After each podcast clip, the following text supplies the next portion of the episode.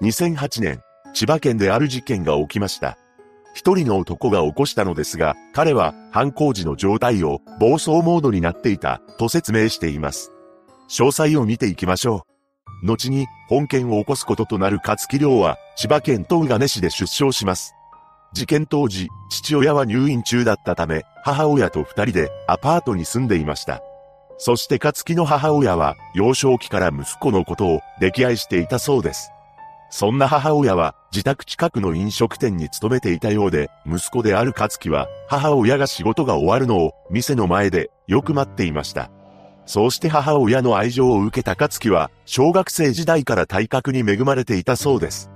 また、勝樹は人懐っこく悪いことをするような人物ではなかったと言います。ただ、友達とヒーローごっこをよくしており、同級生を押したりするなど、荒っぽい印象を持つ生徒もいました。そして、小学校の卒業文集には、やりたいこと、赤ちゃんのお世話、と書いています。そんな勝樹には、軽度の知的障害がありました。実際、中学の時に、精神発達地帯、と診断されています。これは、認知、言語や運動を、社会的能力に障害があることを指しますが、勝樹の場合、知的障害者に交付される療育手帳では、5段階のうち最も軽い B2 だったそうです。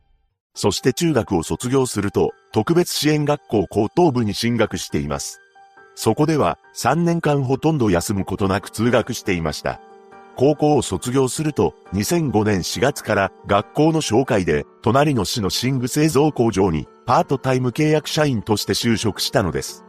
そして入社する際の履歴書の志望動機の欄には、会社のために一生懸命頑張りますので、よろしくお願いします、と書かれていました。この工場でかつきは、機械で布団を洗濯したり、綿を打ち直したりする作業をしていたそうです。仕事面で特に問題を起こすことはありませんでしたが、従業員から会社は仕事をする場所、仕事をしなさいと叱られると、ちゃんとやっているのに、とつぶやき、不適されたような態度をとっていました。とはいえ、会社の忘年会では、自ら進んで演歌を歌ったり、社員旅行にも参加しており、仲のいい同僚もいたのです。そうして月10万円ほどの給料を得ていた月には、ある趣味がありました。それは、アニメやフィギュア、塗り絵です。勝木の部屋には、美少女ポスターがびっしりと壁に貼られ、それ以外にも、少年漫画やゲームで埋め尽くされていました。具体的には、プリキュア、セイントセイヤ、ポケモンなどであり、近くのレンタルビデオ店では、ゴジラや仮面ライダー、有名ハリウッド映画や時代劇など多岐にわたる映像作品を好んでレンタルしていたようです。多い時は1日おきに5、6本借りていました。これらの作品はあくまで健全なものばかりです。ちなみに事件を起こす1年半前の時点で、勝木の知能指数は6歳程度でしたが、病院や福祉団体の支援を受けていませんでした。そして3年間続けていた仕事をいきなり無断欠勤するようになるのです。これは事件の1ヶ月ほど前からのことだったようで、同僚の女性に対し、仕事が辛いと話し、会社を休んでいました。心配した同僚が、勝木に対し、出ておいでよ、とメールを送っています。このように同僚女性がメールすると、勝木は、仕事が嫌になっちゃった、と返信してきたそうです。その後、勝木の母親が会社に対し、子供が会社に行きたくないと言っているので辞めさせます、と告げたようで、2008年9月20日付で退職扱いとなりました。この時勝木は21歳になっていたのですが、なんと彼は次の日、とんでもない事件を起こすのです。事件当日となる2008年9月21日、この日の11時40分頃、勝木は路上を歩いていた当時5歳の栄子ちゃんを見つけました。勝木は英子ちゃんと友達になりたいと思い声をかけようとしますが、できません。そしてなんと、周囲を伺い、ハンカチで口を塞いだ上で、彼女を抱え上げ、330メートルほど離れた自宅に連れ帰ってしまったのです。英子ちゃんは、勝木の部屋の中で漫画を読んで楽しんでいたそうなのですが、そのうちに、むずがり始めました。また、英子ちゃんは、帰りたい、バカ、と勝木に言ってきたらしく、この言葉に勝木は立腹してしまいます。そして勝木は、栄子ちゃんを黙らせたいと思いますが、自分の部屋だと部屋が汚れてしまい、母親に怒られてしまうと考えたのです。その後勝木は栄子ちゃんを風呂場に連れて行き、あろうことか、そのまま浴槽に沈めてしまったというのです。さらに、彼女を抱えて100メートルほど離れた資材置き場の側溝に放置しています。そして A 子ちゃんが身につけていた衣服や靴についてはレジ袋に入れ自分が住んでいたアパートの駐車場に捨ててしまいました。ちなみにこの駐車場のちょうど上のあたりには、勝木の部屋のベランダがあります。そして午後0時25分頃、変わり果てた姿のエイコちゃんを通行人が発見し、通報したのです。つまり勝木は40分程度で全ての犯行を完了させているということになります。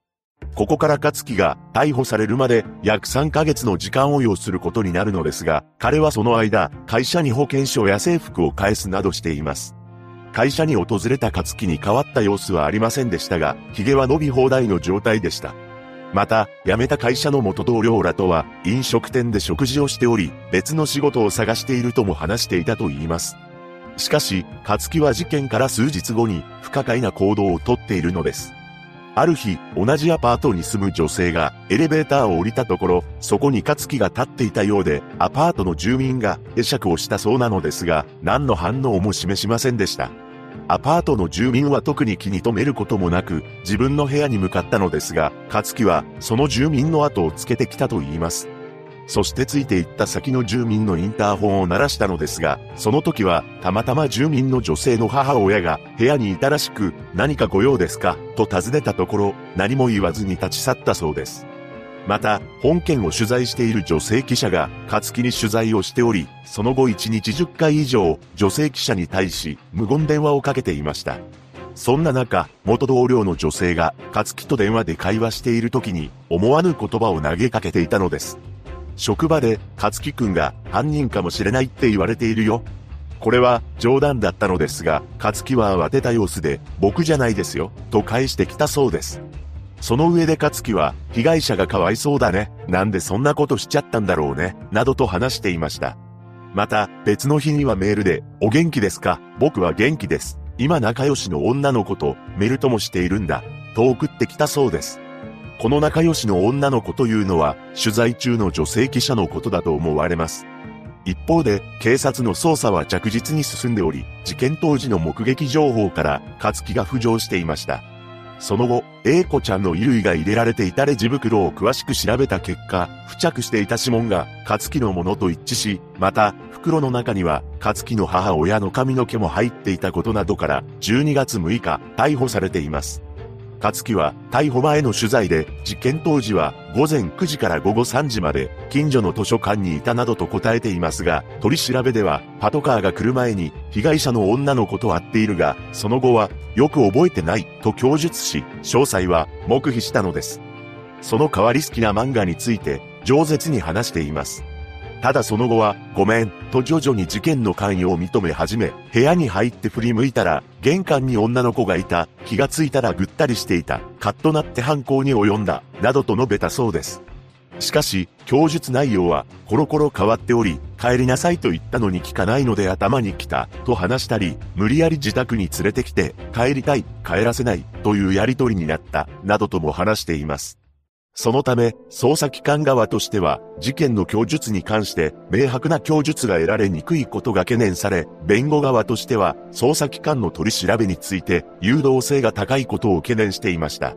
結局、2009年4月17日、千葉地検は、勝木を起訴していますが、弁護側は、勝木が裁判手続きを理解しておらず、訴訟能力がないとして、公判停止を求めたのです。ただ、犯行のきっかけについて問われた勝樹は、A 子ちゃんにバカと3回言われ、暴走モードになった、などと答えています。この暴走モードという言葉の意味ですが、アニメでロボットが制御不能になった状態だと説明したのです。ちなみに、これまで暴走モードになったのはゲームに負けた時だけと証言しています。その後弁護団は、勝木は冤罪の可能性があると判断し、レジ袋から検出された証文、指紋を民間の指紋鑑定士に独自で鑑定依頼をしました。その鑑定結果は、なんと、勝木のものと一致しないという結果だったのです。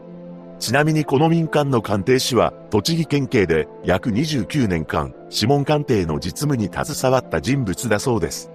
さらに、当時18キロだった A 子ちゃんの体重と同じ人形を使った犯行再現実験の鑑定書、証拠提出し、記者会見を開いて、無罪を争う方針を表明したのです。確かに、勝木が A 子ちゃんを連れ去った場所は、勝木のアパートまで330メートルほどあり、勝木の部屋は3階に位置しています。さらに、犯行後に A 子ちゃんを100メートル先の資材置き場まで運んでおり、真っ昼間にそんな犯行が誰にも阻止されることなく本当にできるのか疑問視されたのです。また、勝木の自宅から A 子ちゃんの指紋や毛髪などの痕跡が一切見つからなかったという状況も根拠として挙げており、無罪を主張しています。しかし、そこまでして、勝木の無罪に徹していた弁護団が、一体どういうわけなのか、その後一転して、犯人の可能性があるという主張に変わったのです。このように、主張が変わった要因として、突然勝木の主任弁護士が辞任したことが挙げられます。主任弁護士が辞任した理由は不明なのですが、その後検察側の主張や調書の信用性なども全面的に認め、その上で訴訟能力の欠如や責任能力は限定的であると主張しました。そんな中でも公判は進められていき、判決公判では休刑懲役20年に対し懲役15年が言い渡されています。裁判長は、言語能力は一定の制限があるものの、目秘権や裁判の内容を概ね理解し、自発的に対応している。責任能力についても、行動制御能力が著しく低下していたとは言えない。動機は一人よがりで、犯行の発覚を防ごうと画策している点も悪質、としました。ただ、その上で、知的障害を理由に、非難の度合いには限りがある、とも述べています。そして裁判長が勝木に、分かったちょっと難しかったかな、と呼びかけると、彼は小さく頷いたそうです。その後弁護側が控訴、上告するも、すべて棄却され、2012年4月20日、懲役15年が確定しています。一部では、冤罪説も唱えられている本事件。その後千葉地裁は、勝木に対し、慰謝料3000万円を栄子ちゃんの母親に支払う命令を下しています。被害者のご冥福をお祈りします。